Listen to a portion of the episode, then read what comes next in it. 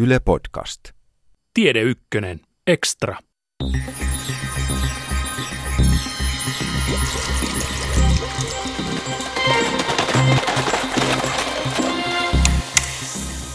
Kaadetaanko viimeinenkin viidakko soija- ja öljypalmuplantaasien tieltä?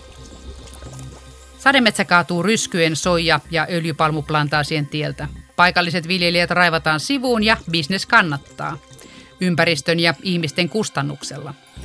Soija syötetään Euroopan sijoille ja öljypalmusta saadaan biopolttoainetta teollisuusmaihin. Ilmasto ja ihminen vaikuttavat sademetsiin, se on selvä juttu. Vastaavasti viidakon raivaus ja maankäytön muutos vaikuttavat ilmastoon ja ihmisen elinoloihin. Hyviäkin esimerkkejä löytyy, kertoo uusiutuviin luonnonvaroihin perehtynyt trooppisen metsätieteen professori Markku Kanninen Helsingin yliopistosta. Tämän podcast-sarjan toimittaa Leena Mattila. Riipikö trooppisen metsätieteen professorin korvaa, jos puhutaan viidakosta? Ja minkä sortin sademetsiä kärsi sanoa viidakoksi? Trooppisen metsätieteen professori Markku Kanninen. No ehkä sanotaan, jos ehkä tavalliselle kuulijalle niin viidakosta tulee mieleen Tartsan elokuvat, niin silloin me puhutaan tämmöisestä kostean tropiikin sademetsistä. Se on ehkä se viidakko, mitä suomalainen yleensä ymmärtää viidakolla. No mitä muita sademetsiä on kuin kostea tropiikki, se Tartsanin kotiseutu? No, no ensinnäkin tropikissa on sekä sademetsiä ja sitten on näitä kuivia alueita. Nämä kuivat alueet on näitä savanneja ja tämmöisiä, missä ne elefantit kulkee ja, ja kirahvit kulkee. Eli että siis tropikki käsittää niin kuin karkeasti ottaen nämä kosteat vyöhykkeet ja nämä kuivat vyöhykkeet. Ja kostealla vyöhykkeellä on sitten semmoisia metsiä, joita me kutsutaan sademetsiksi, jossa tarkoittaa sitä, että niissä aina on vettä hirveästi. Ja sitten on tämmöisiä vaihtovihantia metsiä, joka tarkoittaa sitä, että siellä on kuivakausi, niin kuin meillä on täällä Suomessa talvi, niin niillä on kuivakausi, jolloin ei sada. Eli joka saattaa olla puoli vuotta vuodesta sata ja toinen puoli, vuos, puoli vuodesta ei sada. Ja silloin ne puut pudottaa lehtensä niin kuin ne meilläkin pudottaa kylmän kauden aikana, niin kuin pudottaa sen takia, että ei ole vettä riittävästi. Nämä on semmoisia niin sanottuja vaihtovihantia sademetsiä tai vaihtovihantia metsiä. Ja sitten on nämä kuivat, jos se kuivan kauden pituus on sitten niin kuin muutamasta kuukaudesta 12 kuukauteen riippuen siitä, missä päin maailmaa ollaan. Ja ne on sitten, ne on sitten erilaisia. No mitä yleensä, jos ajattelee, tosiaan niin kuin mä sanoin tuossa, että elefantteja – kulkemassa semmoisessa ruohikossa, jossa on siellä täällä puita, niin on näitä savannimetsiä. Ja nekin lasketaan metsiksi. Joo, kyllä. Se meillä on, on monenlaisia. No se on, metsän määritelmä on niin älyttömän vaikea, tai meillä on niin monta erilaista määritelmää maailmassa, mutta jotkut niitä kutsuu metsiksi ja jotkut niitä kutsuu puustoisiksi kasvillisuusvyöhykkeiksi. Että, tota, että siis tavallaan se savannin, savannissa on justiinsa, että siellä on sellaisia savanneja, joissa on paljon puita. Ja sitten on sellaisia savanneja, joissa ei ole muuta kuin ruohikkoa ja kaikkea siltä väliltä. Eli että musta siinä ei nyt kannattaisi silleen takertua näihin termeihin liikaa, että onko se metsää vai ei, mutta että meidän niin kuin tässä käsittelyssä ne savannit on kuitenkin tätä puustoista. Niissä on puita enemmän tai vähemmän. Esimerkiksi Taimassa, siellähän kuivalla kaudella puista putoo lehdet, ei nyt kaikista, mutta osasta, niin onko tämä nyt sitä vaihtovihantaa aluetta? Se on just sitä vaihtovihantaa aluetta. Koko, koko käytännössä se Mekongin alueen pohjoisosa, eli Taimaan pohjoiset osat, Laosin pohjoiset osat, Vietnamit, jossa tota, on, on selkeästi noin puoli vuotta sateista aikaa ja puoli vuotta kuivaa aikaa. Silloin esimerkiksi sieltä kotoisin oleva puulei tiikki, niin pudottaa lehtensä kuivana kautta ne. Ja, ja se, on, se on, muistuttaa niin kuin meidän koivuasti siinä mielessä, että osa ajasta ollaan lehdi, osa, osassa ajasta on lehtiä ja osassa ajasta ei ole lehtiä.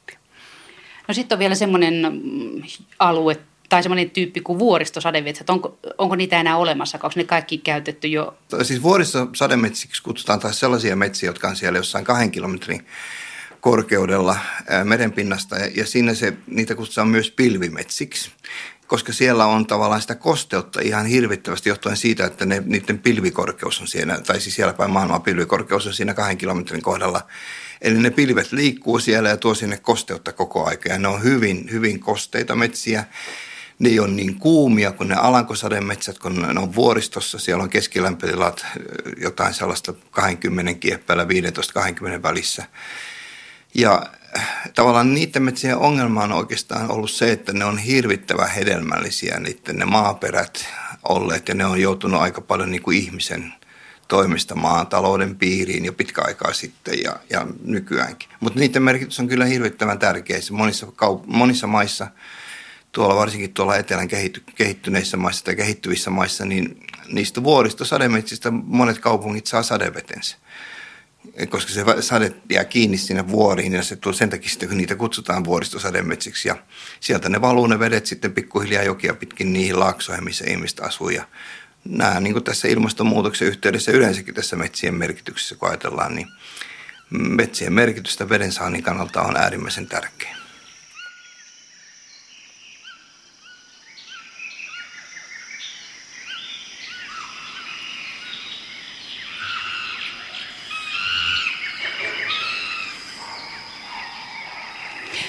Lasketaanko sademetsiksi mangrovemetsät sieltä rannan läheisyydestä?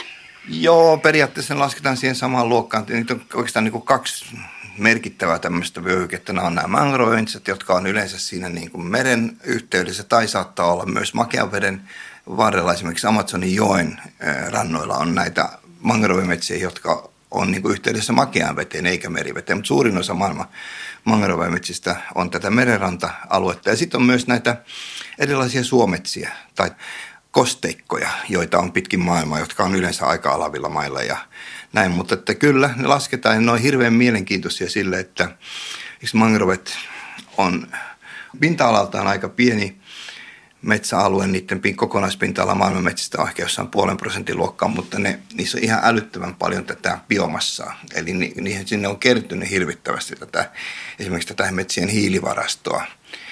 Et ne on siinä mielessä äärimmäisen tärkeitä tämän, tämän niin kuin ilmastonmuutoksen torjunnan kannalta. Myös ne on hirveän tärkeitä siinä mielessä, jos ajatellaan vaikka merenpinnan nousua ja niitä kaikki ongelmia, mitä siitä seuraa. Niin nämä mangrovit suojaa sit sitä, niitä, sitä infrastruktuuria, hotelleita tai, tai ihmisten asumuksia. Ja sitten ne on hirveän merkittäviä elinkeinon kannalta, eli kalastuksen, ravustuksen, kaiken maailman merieläinten lisääntymispaikkoina. Kuinka käy silloin, kun sitähän on taatusti hävitetty niitä mangrovemetsiä pitkin rantoja siellä sun täällä eri mantereilla, niin kuinka se rannan sitten käy? Jääkö sitä mitään jäljelle? Niin no jäähän sitten se hiekat ja kivet jäljelle tietysti ja, ja nyt on olemassa jo esimerkkejä siitä, että, että tämä merenpinnan nousu, joka nyt on ollut jo nähtävissä parikymmentä senttiä varmaan, niin joissain paikoissa on jouduttu tekemään sitten erilaisia niin kuin tämmöisiä aallonmurteja tai muita – joilla on jouduttu sitten suojelemaan näitä hotelleja ja muita, muuta infrastruktuuria, jotka on siinä rannan läheisyydessä, jotka ehkä olisi ollut suojeltuina, jos niitä mangroveita ei olisi poistettu. Onko se USAn etelässä tämä Everglades, niin onko se semmoinen suometsä? No se on, me kutsutaan niitä kosteikoiksi. Et se on hyvin tyypillinen kosteikko. Niitä on pitkin maailmaa. Indonesiassa on paljon kosteikoita ja sitten Etelä-Amerikassa on Pantanal, Brasiliassa e, e, erittäin laaja kosteikkoalue ja, ja niitä on eri puolilla maailmaa, kyllä. Toimiko ne vähän niin kuin Suomessa suot, että sinne sitten kun se kasvibiomassa putoo veteen märkään, niin se ei lahoa ja se hiili varastoituu sitten sillä konstilla? Kyllä, joo. Ne on niin kuin nämä mangrovet samalla lailla, että kun se on merenpinnan peittämään, niin se hiili, se on hapettomassa tilassa ja se hiili varastoituu sinne, se ei niin kuin hapetu tai tavallaan se ei niin kuin poistu sieltä niin nopeasti. Niin sekä näissä, näissä kosteikoissa että näissä mangroveissa on ihan valtavat hiilivarastot siellä maaperässä lähinnä, ei niinkään niissä puissa, ne puut on aika pieniä, mutta siellä maaperässä. Kuinka valtavat juurakat niistä täytyy olla, että kun ne on siinä aaltojen heiteltävinä ja aallot kalvaa juurakoita, niin eikö sillä pidä olla ihan hirveästi juurakkoa? On, on niissä hirveästi juurakkoja ja niissä on sitten myös, juurakka toimii sillä tavalla, että kun se vesi on korkealla, niin ne, niissä on semmoisia nystyröitä, että ne pystyy ottaa ilmasta happea sitten myös, koska muutenhan ne olisi siellä veden alla, eikä ne saisi happea ollenkaan silloin, kun vesi on korkealla. Ne on hyvin monimutkaisia ne juurakkorakenteet ja se on niin kuin yksi syy, minkä takia siellä on ihan hirvittävät määrät sitten sitä biomassaa ja sitä organista aineista niissä siinä maaperässä.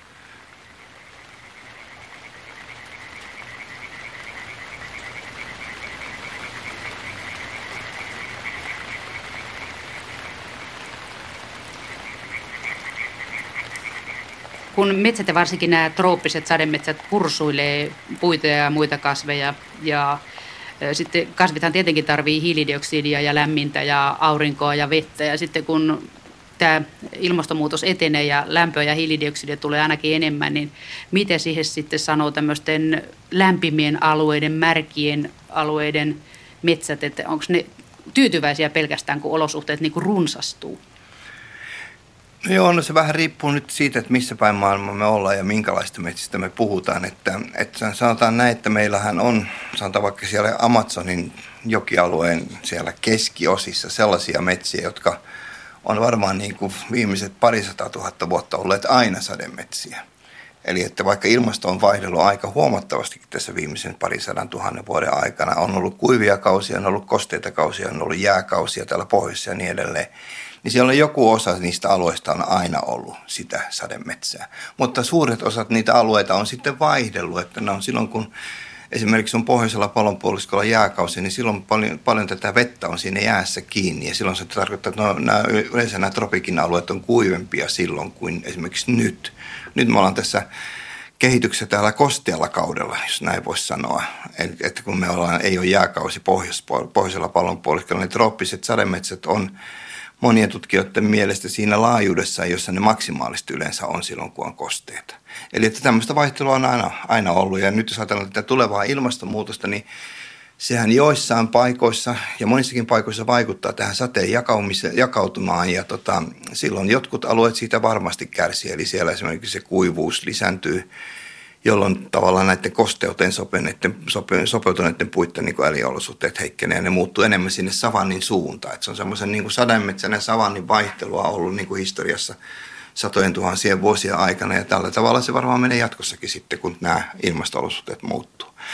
Mutta meillä on muutamia alueita, joissa esimerkiksi Amazonin sademetsä on tyypillinen esimerkki siitä, jossa siitä sateesta, mikä sinne Amazonille tulee, niin 50 prosenttia eli puolet on niiden puitten aiduttamaa vettä. Et se on semmoista niin kierrätystä, eli että puolet sateesta on kierrätystä.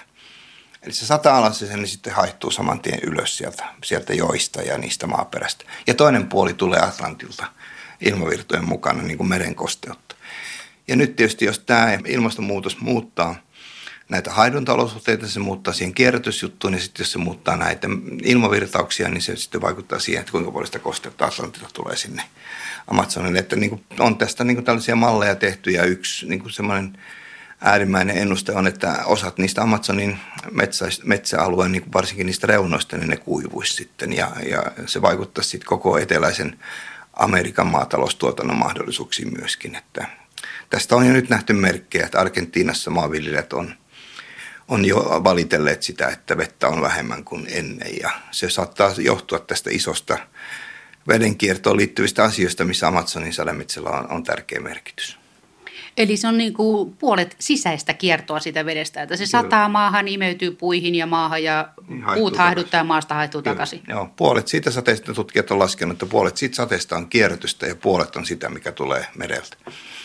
Meillähän se on niin kuin mereltä, meillähän tulee kaikki sateet, sateet tuolta Englannin suunnasta yleensä ja se niin kuin tulee muualta se vesi tänne. Eikä, onhan meillä sitä omakin haidutusta, mutta se on niin kuin äärimmäisen suuri tuolla Amazonin alueella. No mitä sitten noin yleisesti ottaen siitä väliltä, kun meillä se tulee Atlantilla ja Amazonilla pyöritetään sitä samaa vettä puolet, puolet määrästä on sisäistä pyöritystä, niin sitten kun tässä oli puhe näistä savanneista ja muista tällaisista, niin sinne kun ei sada, niin siellä ei haidu, niin mistä sinne se vesi tulee sitten sateena? No se tulee tietysti ilmavirtausten mukana, niin kuin se on tänne ennenkin, ennenkin tullut. Tästä on nyt hirveän mielenkiintoinen, semmoinen osittain vähän vielä niin kuin selvittämätön ja jopa kiista-alainenkin hypoteesi olemassa. Tutkija, erät, erät tutkijat väittää, että, että, se, että siis sanotaan näin, että monet ihmiset ajattelee, että puita syntyy sinne, missä sataa. Mutta nämä tutkijat väittää sitä, että sateet tulee sinne, missä on puita – Eli että se puut niin kuin olemassaolollaan niin kuin vetäisi sitä vettä sieltä mereltä itseänsä kohti. Ja esimerkiksi tämä, tämä Amazonin tapaus on nyt esimerkki, ja, mutta heillä on niin kuin tutkimuksia eri puolilla maailmaa. Eli että tämä puiden haidutus ja yleensä, että se luo niin kuin alipainetta, joka tarkoittaa sitä, että jostain sinne tulee sitten muualta sitä kosteutta lisää. Että se puitten olemassaolo olisi tämmöinen pumppu, joka vetäisi sitä vettä mereltä kohti näitä näitä puustoisia alueita ja se olisi niin kuin syy siihen, että miksi siellä sataa niin paljon. Mutta tästä niin kuin tutkijat ei ole yhtä mieltä, mutta on hirveän mielenkiintoinen hypoteesi, että jos tämä pitää paikkansa, niin sehän tarkoittaa sitä, että silloin, silloin tavallaan näiden metsien suojelu olisi niin kuin entistäkin merkittävämpää, koska se ei olisi pelkästään niin kuin luonnon monimuotoisuuden suojelua tai jonkun hiili päästöjen suojelua, vaan se olisi myös tämän juomaveden ja, ja muun tämmöisen kaiken kannalta hirveän tärkeää. Sehän on ihan loogista, että kun siitä tulee nouseva ilmavirtaus, kun ne puut haiduttaa, ylöspäin ne tietenkin haiduttaa, niin mm. niin jostain sinne pitää tulla ilmaa tilalle ja Kyllä. se tulee aika monessa tapauksessa sitten mereltä. Mm. Joo, t- tätä on, mutta että monet on sitä mieltä, että ne ilmavirtaukset toimisi ilman niitä puitakin. Eli että sitä se, se tämä paineero, vaikka siellä, oli, vaikka siellä ei olisikaan niitä puita, niin ajaa sen kuitenkin sen kosteuden mereltä kohti manteretta.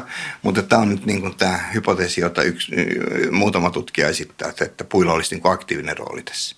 Tuota voisi kannattaa ihan silläkin perusteella, että kyllähän Saharassa varmaan aurinko paistaa, jos siellä olisi vettä, niin se haihtuisi. Mutta sinne ei kuitenkaan tule niitä sateita välimereltä, kun siellä ei ole puita, jotka haiduttaa. Juuri näin, mutta että tästä ei nyt ole kysymys siitä, että kannatetaan sitä, tai ainakin minun näkemys, että mä oon tutkija. Mun mielestä sitten, jos tutkimus todistaa tämän hypoteesin oikeuksi, niin sitten me, sitten me varmaan ollaan sitä mieltä. Mutta tässä vaiheessa meillä on kaksi koulukuntaa, jos sanotaan näin maailmassa, jotka on vähän eri mieltä siitä, että mikä se puitten rooli siinä on.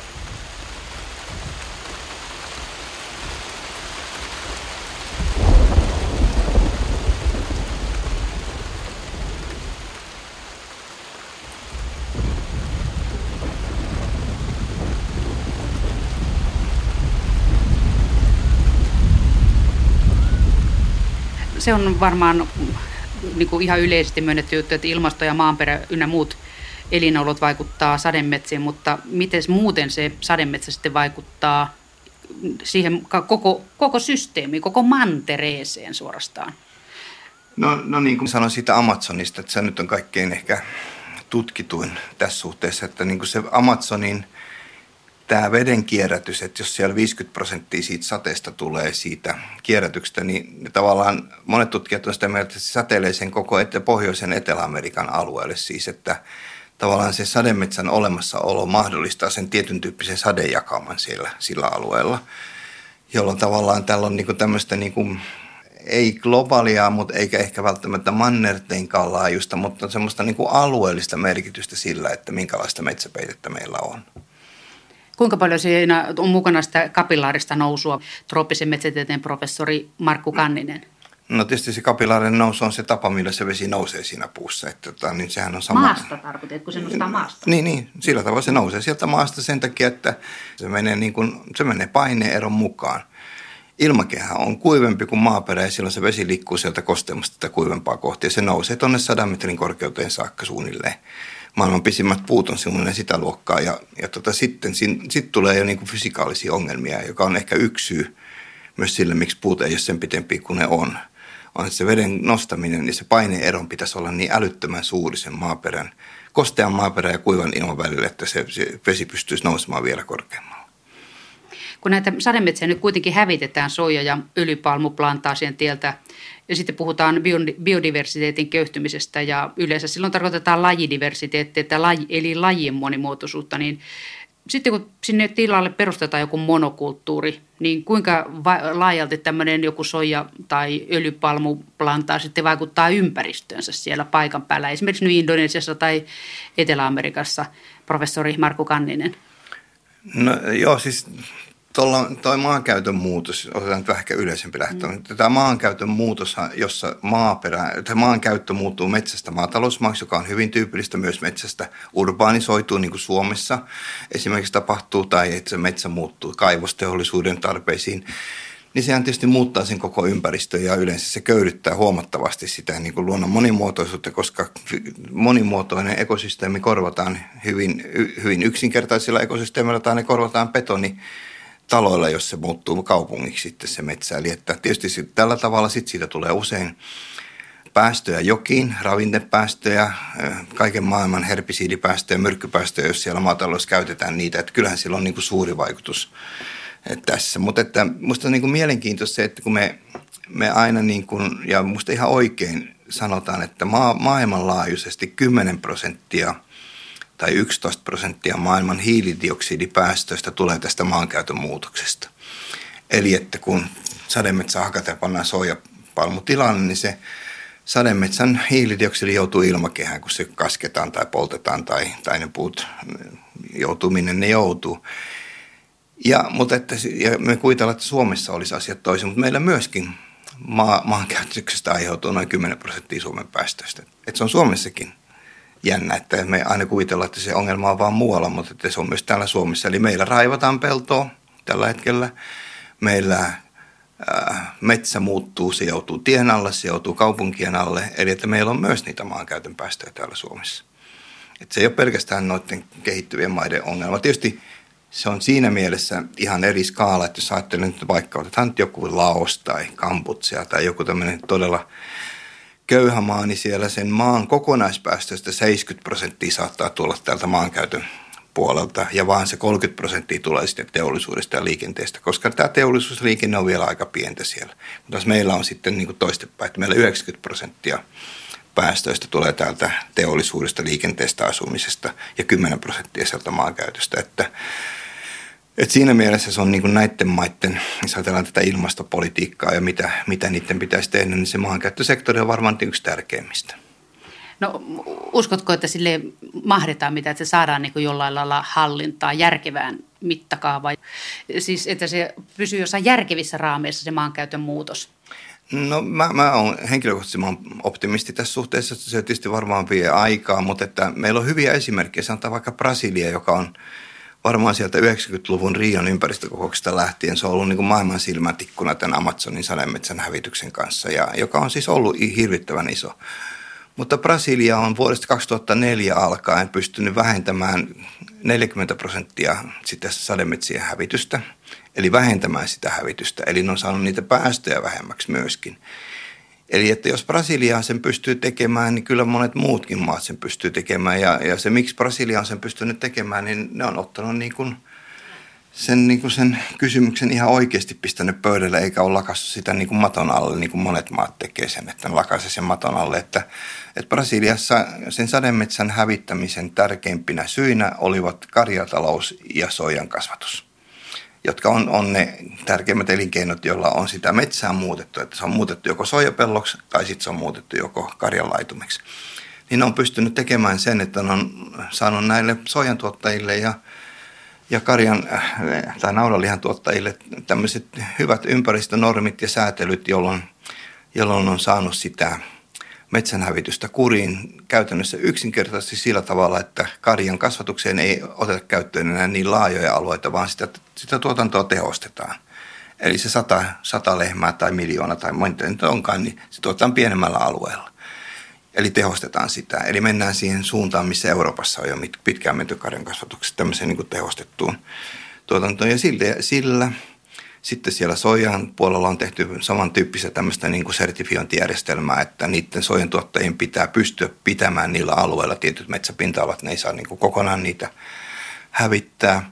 Ja sitten kolmantena on sitten siellä, että on tämmöinen hyvin hyvä metsänhävityksen seuranta satelliittiteknologian avulla ja ympäristöpoliisi, joka on pystynyt sitten näitä laittomia hakkaajia saamaan aika aika hyvin kiinni. Eli että satelliitista pystyy näkemään käytännössä reaaliajassa, että jos jossain on laiton hakkuu päällä ja ympäristöpoliisi lähettää helikopterilla joukot sinne pistää nämä hakkaajat kuriin. Niin, jota, niin, niin kuin tämän tyyppisillä keinoilla Brasilia on pystynyt sitä sademetsän hävitystä vähentämään. Tehostamalla maatalouden tuotantoa ja pistämällä laittomat toimet kuriin. Ja mä uskon, että tämä sama, sama on mahdollista tehdä monissa muissa maissa, jos vain poliittista tahtoa olisi.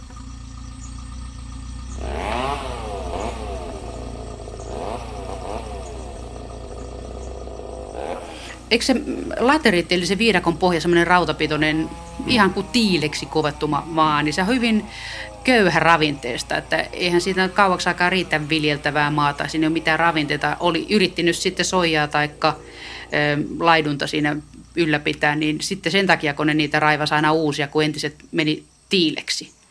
Joo, tai se on ollut niin kuin se perinteinen tapa lisätä maatalouden tuotantoa on lisätä peltopinta-alaa. Se on, ja se valitettavasti toimii vielä Afrikassa aika pitkälle. Sitten se, niin kuin se uudempi lähestymistapa on, että tehostetaan tuotantoa, niin kuin se on nyt ollut pitkään Euroopassa. En mä väitä, että se on se tehomaatalouskaan on kaikkein paras. Mutta kuitenkin esimerkiksi karjan kasvatuksessa siirrytään ruokintaan, jolloin niitä ei tarvitse sitä luonnonlaidunta olla niin paljon. Siis on, on monia vaihtoehtoja. Ja sitten tuolla sitten jossain maatalouden, jossain sojan kasvatuksessa, niin otetaan käyttöön vain sellaiset maat, jotka ei ole niitä köyhimpiä. Ja sitten hoidetaan sitä organista aineista sinne tuomalla jotain, jotain organista, esimerkiksi jätettä tai siis näitä olkia tai jotain muuta, jolloin saadaan se, niin se organisen aineen pitoisuus nousemaan, pannaan sinne lannoitteita, jolloin se ei ole, ei ole niin kiinni ihan siitä maatalouden niin, tai maaperän normaalista ravinnetilanteesta. Eli mutta tämähän on, on toisaalta just se, mitä me täällä pohjoisesta myös kritisoidaan, tätä niin sanottua tehomaataloutta. Mutta se on ollut se tehostaminen yksi niistä tärkeimmistä syistä, jolloin sitten se metsähävitys on saatu kuriin. Että pidetään se maa kasvukunnossa siellä paikan juuri päällä. Näin, juuri näin. Joo, se, ja, ja, ja, ja niin kuin mä sanoin, Brasilia on niin hyvä esimerkki siitä, että se on toiminut ja, ja että se saadaan niin kuin toimimaan myös olosuhteissa, missä niin aikaisemmin kuviteltiin, että se on mahdotonta – mutta, että, mutta monia, on meillä sitten monia muita, vaikka nyt Indonesia toinen esimerkki, joka on, joka on toinen tämmöinen iso niin kuin metsän hävitysmaa, siis Brasilia ja Indonesian metsäkato on noin puolet kaikista maailman metsäkadosta. Sitten ne loput maat on sitten se toinen puoli. Eli no, meillä on kaksi isoa metsä, metsäkatomaata, Brasilia ja Indonesia. Brasiliassa se positiivinen kehitys on ollut nyt vuodesta 2004 suunnilleen ja Indonesiassa ei ole mitään positiivista kehitystä nähtävissä. Eli se on muista hyvin pitkälle kiinni tästä poliittisen, poliittisesta tahdosta, jos sanotaan näin. Että jos on, on valtiolla ja valtion johdolla halua saada se kuriin, niin kyllähän se saadaan. Vieläkö siellä Indonesiassa hävitetään metsiä sitten näiden öljypalmuplantaasien alta vai mihin ne sitä raivaa? No se on nyt yksi, se on se suurin metsän hävittämisessä, niin kuin mä sanoin, Brasiliassa on ollut tai Etelä-Amerikassa tämä soija ja karja. Ja Indonesiassa on se öljypalmu ja sitten siellä on myös kaivosteollisuus. Sitten siellä Etelä-Amerikassa ainakin ja on niitä muuallekin levitetty näitä eukalyptusplantaaseja. Mm. Ne on myös monokulttuureja tästä paitsi aika paloherkkiä paikkoja, kun ne lehdet karisi sinne alas eikä ne lahoa mm.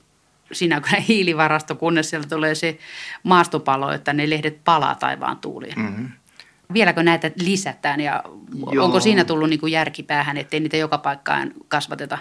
No, no jo kyllä ja ei. Tota niin, tämä niin plantaasi, tässä, tässä niin kuin, me, me puhutaan kuitenkin niin kuin pinta-alaa. Jos me katsotaan kaikki maailman istutusmetsät, niin niiden osuus maailman metsäpinta-alasta on noin 3,5 prosenttia. Et tota, niin se on kuitenkin suht pieni osuus siitä kokonaismäärästä – ja, ja tavallaan mun mielestä ne voidaan tehdä hyvin ja huonosti. Ja ongelmana on tietysti ne huonosti tehdyt jutut. Että, että ei, ei musta voi aina sanoa, että niin kuin kaikki on niin kuin huonoa tai että kaikki on hyvää, mutta että niitä on hyviä esimerkkejä ja huonoja esimerkkejä. Eukalyptuksessa ja monissa muissa näissä yleisesti käytettävissä puulajissa, niin se syy, miksi niitä käytetään, on se, että me, me, me tunnetaan ne hyvin. Eukalyptuksen tutkimus on 150 vuotta vanhaa Tiikin tutkimus on 150 vuotta vanhaa, eli että meillä on hirveän hyvä kokemus siitä, että missä ne kasvaa, miten ne kasvaa, miten niitä parannetaan, niiden puuaineen laatuominaisuuksia, niin kuin tiettyjä tuotteita varten ja muuta. Ja sitten meillä on 35 000 muuta puulajia, joista niin paljon vähemmän tunnetaan. Eli että on, olisi se, niin kuin se luontaisten puulajien käyttö olisi tietysti se, mitä me haluttaisiin. Mutta se vaatii jonkin verran sitten panostusta siihen, että niiden ominaisuudet saadaan sellaisiksi, että, että se on niin kuin tässä teollisuus, teollisuuden mitassa kannattavaa. Ja sen takia, sen takia näitä, näitä käytetään, näitä niin sanottuja vieraslajeja, näitä eksotteja, niin kuin tiikkiä käytetään paljon. Tiikkihän on kotoisin tuolta Intiasta, Myanmarista, niin tiikkiä viljellään paljon sitten eri puolilla maailmaa. Tämän, tämän leviämisalueen ulkopuolella eukalyptus on kotoisin Australiasta ja sitä käytetään paljon ympäri maailmaa trooppisia mäntyjä, jotka on usein kotoisin Meksikosta, niitä myös viljellään ympäri maailmaa. Että, että sen takia juuri, että ne, ne tunnetaan ne hyvin ne ominaisuudet. Ja niitä on pystytty sadan vuoden aikana jalostuksella parantamaan, että niiden runkojen ominaisuudet on parempia kuin luontaisten puulajien ja näin. Että mä sanoisin, että eukalyptuksessa ja kaikissa näissä laajoissa sanotaan, todella laajoissa teollisuuden mittaan istutushankkeissa on se ongelma, että niissä ei ole välttämättä otettu niitä paikallisten ihmisten tarpeita huomioon. Eli että ne on joku valtio tai, tai jotkut isot firmat on saanut käyttöönsä alueet ja sitten sieltä on pyritty häätämään ne paikalliset ihmiset pois tai ainakin tekemään sen niin, että niillä ei ole niin mitään, niillä mitään osuutta siitä hankkeesta. Ne ei saa niin mitään hyötyä niistä hankkeista, ne ainoastaan kärsii niistä hankkeista ja eihän se ole niin se tapa, millä tämmöistä asiaa pitäisi tehdä. Että sen voisi tehdä myös hyvin. Eli että, että niillä ihmiset olisi mukana, niistä ne saisi niin kuin taloudellista hyötyä niistä hankkeista ja niin edelleen. Mutta että valitettavasti meillä on näitä huonoja tapauksia ja suomalaiset firmatkin on ollut mukana joissain tämmöisissä huonoissa tapauksissa, että et, et se, on, se on ongelmallinen. Mutta sitten voidaan tehdä, että puutten istuttaminen sinänsä on ihan hyvä asia mun mielestä, koska kuitenkin puulle on kysyntää ja siellä on kysyntää paikallisesti ja siellä on kysyntää globaalisti. Että muistetaan vaan, että 80 prosenttia energiasta monessa maassa tuolla tropikissa tulee puusta ja vielä pitkään tulee olemaan näin, että ei, ei ne kaikki ole sähköverkossa kovinkaan nopeasti ja on paljon alueita, jotka on hyvin kaukana keskuksista ja muuta, niin se puun merkitys siinä energiantuotannossa tulee ihan keskeinen vielä seuraavat parikymmentä vuotta näissä, näissä maissa. Eli että sillä puulla on niin kuin hirvittävän tärkeä merkitys ihan jokaisen ihmisen jokapäiväisen elämän, kun se ruoka ja vesi keitetään kuitenkin sit siellä polttopuulla tai hiilellä tai jollain muulla. Ja sitten tämä tämmöinen niin kuin puun käyttö esimerkiksi rakentamista. Mulla on nyt hyvä esimerkki Etiopia, joka on todella köyhä maa, ja, mutta kun se on nyt ruvennut kehittymään, että Euroopassa, e, Etiopian bruttokansantuotteen kasvu on jossain 10 prosentin luokkaa. Jotkut sanoivat, että sen bruttokansantuotteen kasvun nopeus on tällä hetkellä yksi niistä maailman nopeimmista. Ja siellä kun mä oon kattellut sitä hommaa, niin, niin puulla on ihan hirvittävä kysyntä, kun kaikki, heti kun se elintaso rupeaa nousemaan, niin sitten ihmiset rupeaa rakentamaan taloja. Ja sitten ne rupeaa tarvitsemaan puita. Ja sitten tavallinen viljelijäkin rupeaa miettimään, että se puun kasvattaminen itse asiassa kannattaa, kun siitä saa itse asiassa paremmin sitä rahaa kuin siitä, siitä pellosta. Eli että, että niin kuin tämä markkinakin ja tämmöinen yhteiskunnan kehittäminenkin johtaa siihen, että sitten sit syntyy niinku tarvetta puun käytölle, ja, ja mikä on ihan positiivinen. Se luo niinku elinkeinomahdollisuuksia näille maaseudun ihmisille.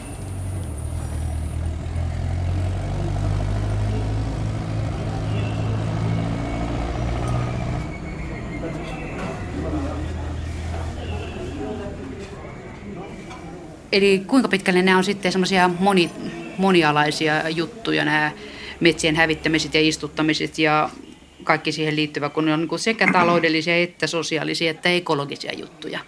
On ja sitten monessa paikassa on vielä poliittisia juttuja, että siihen liittyy korruptiota ja kaikkea muuta, mitä nyt ei tällä niin kuin, tule mieleenkään, mutta että kuitenkin, että ne on monimutkaisia ja, ja sanotaan, että niiden ratkaiseminen ei ole missään tapauksessa niin kuin tekninen kysymys. Me, me tiedetään ihan tarkkaan niin kuin teknisesti, mitä pitäisi tehdä, mutta se, että miksi ei sitä tehdä, niin se on sitten niin kuin taloudellinen ja poliittinen kysymys. Siellä on saattaa olla niin suuria, niin kuin sanotaan, tämmöisiä taloudellisia intressejä mukana, että, että nämä, nämä ryhmät, jotka pitää valtaa siellä pa- paikassa tai maassa, niin ne katsoo, että se metsän hävitys sopii heille, koska he, heidän niin kuin ryhmänsä ja sidosryhmänsä hyötyy siitä ja ne näkyy pankkitilillä näkyy, Sveitsissä. Näkyy Sveitsin pankkitilillä juuri näin ja tota, ne ei ollenkaan ajattele sitten niin kuin pitemmälle sitä. Mutta onhan meillä niin semmoisia hyviäkin esimerkkejä, että maat, jotka on ollut pitkään tämmöisiä niin sanottuja metsänhävitysmaita, niin siellä on pystytty kääntämään tämä suunta kuitenkin. Et Kostarika nyt on hyvin tyypillinen maa, että 70-luvulla, 80-luvulla vielä metsäpinta-ala pieneni aika lailla tämän, tämän karjan kasvatuksen takia – ja nyt sen maan niin kuin tärkein elinkeino on ekomatkailu, eli, eli tota, siellä niin kuin pannaan hirvittävästi painoa tähän niin kuin luonnonsuojeluun ja siihen, että se matkailu on sitten se kuitenkin se isompi tulo sille metsänomistajalle kuin mikään muu. Että, et, et kyllähän näitä pystytään kääntämään näitä, mutta ne on kaikki siitä ja Kostarikan se, että miksi on Kostarikassa pystytty kääntämään, niin se on siitä, että, se, että Kostarikahan on niin kuin poikkeus tuolla etelässä. Että se on demokraattinen ja rauhallinen ja siellä on armeijaa ja yhteiskunta on satsannut ihmisten koulutukseen hyvinvointiin 50 vuotta ainakin. Eli että, että nämä, on, nämä on tämmöisiä niin kuin normaalia kehityksen ongelmia. Että jos kehityksen ongelmat on, on sitä, että pienet väestön osat pitää valtaa sekä taloudellista poliittista valtaa ja siihen liittyy sitten korruptio ja ulkomaiset investoinnit, niin onhan se, niin kuin, sehän nyt johtaa huonoa tulokseen sektorilla kuin sektorilla, ja tämä metsän hävitys on yksi esimerkki siitä. Eli kuinka paljon tästä ongelmasta kiikastaa siitä, että ne maanomistusolot on mitä on? Hirveän paljon. Et esimerkiksi tämä Kostarikan tapaus, jonka mä sanoin, niin siellä on niin vakaat maaomistusolot ja, ja ne, ne, tiedetään, kuka omistaa. Ja sitten monissa paikoissa, niin, tai oh, siis sanotaan näin päin, että maailman metsistä yli 80 prosenttia on valtioiden omistuksessa. No nyt jos se vetsa on Indonesiassa valtioiden omistuksessa, niin sehän ei ole kenenkään maata.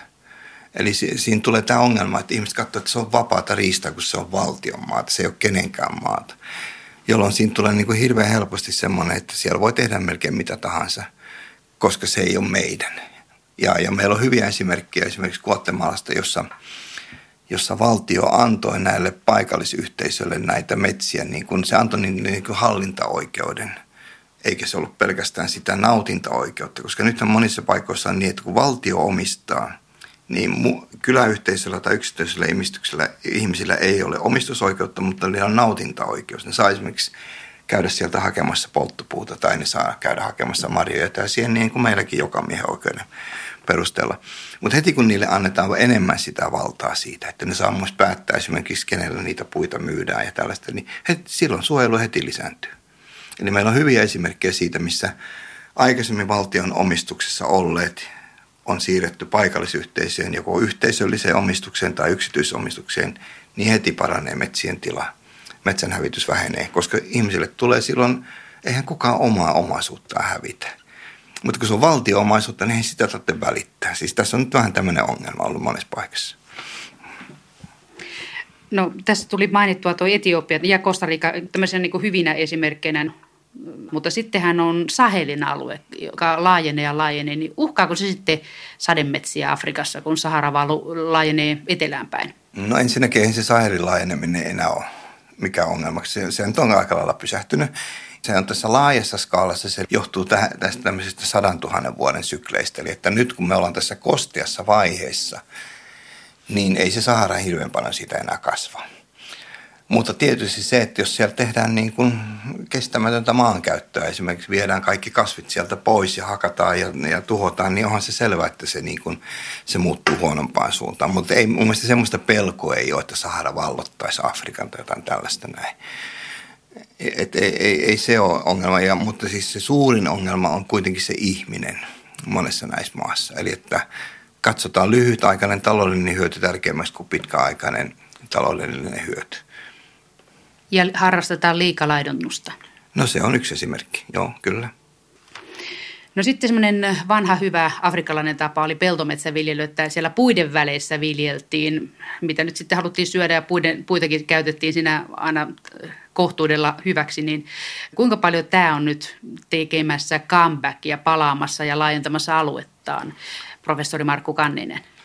No tämä on, on kyllä tekemässä comebackia ja tämä on niin kuin koko aika esillä ja se on monien niin kuin kehitysyhteistyö hankkeiden, joko, joko Suomen tai EUn tai jonkun muun, muiden maiden tukemien näiden kehitysyhteistyöhankkeiden yksi tämmöisiä keskeisiä asioita. Eli että lisättäisiin puitten osuutta siinä maisemassa – ja siinä ihmisten lähiympäristössä monestakin syystä. Ensinnäkin, kun mä sanoin tuossa äsken, että 80 prosenttia afrikkalaisista käyttää energiakseen puuta.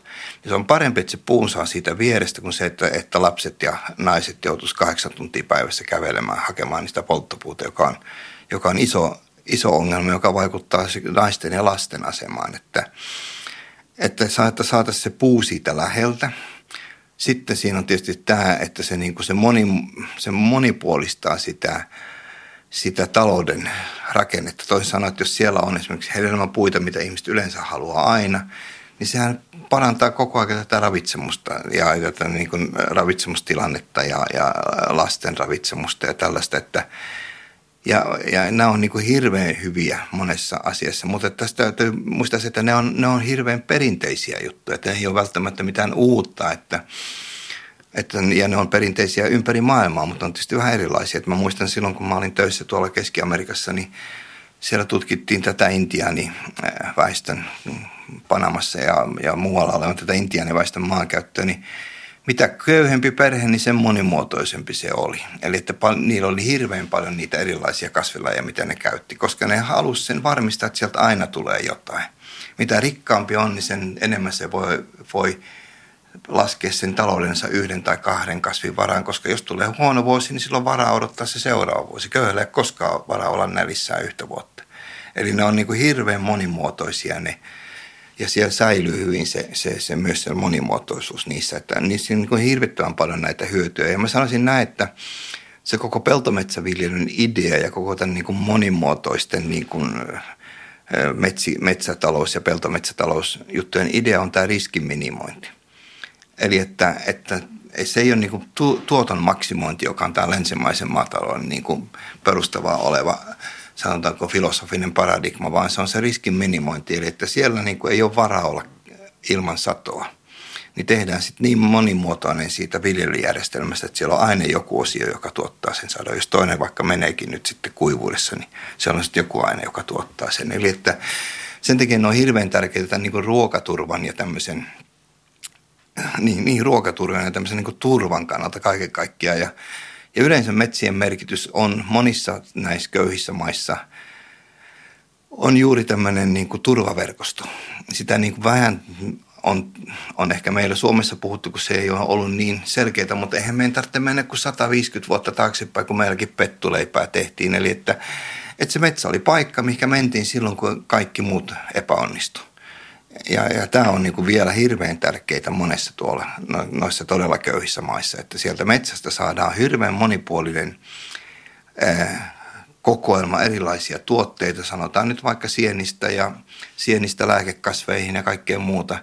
Monelle afrikkalaiselle metsä on ainoa apteekki, koska apteekki se on jossain kahden, kahden päivän kävelymatkan päässä, mutta että kun sä tiedät ne paikalliset lait, jos siellä tulee lapsi sairaaksi, niin sä tiedät mitä kasveja sä käytät sitten kun pelto, pelto epäonnistuu, niin sitten mennään metsään ja kerätään hedelmiä ja, ja muuta. Eli että, että tavallaan tämä, niin tämä riskin minimointi ja tämä turvaverkosto asia, niin se on näissä köyhimmissä paikoissa mun mielestä hirveän tärkeä osa tätä metsän merkitystä. Metsän ja puiden merkitystä, siis jos ajatellaan puita ja näitä peltometsäviljelijärjestelmiä.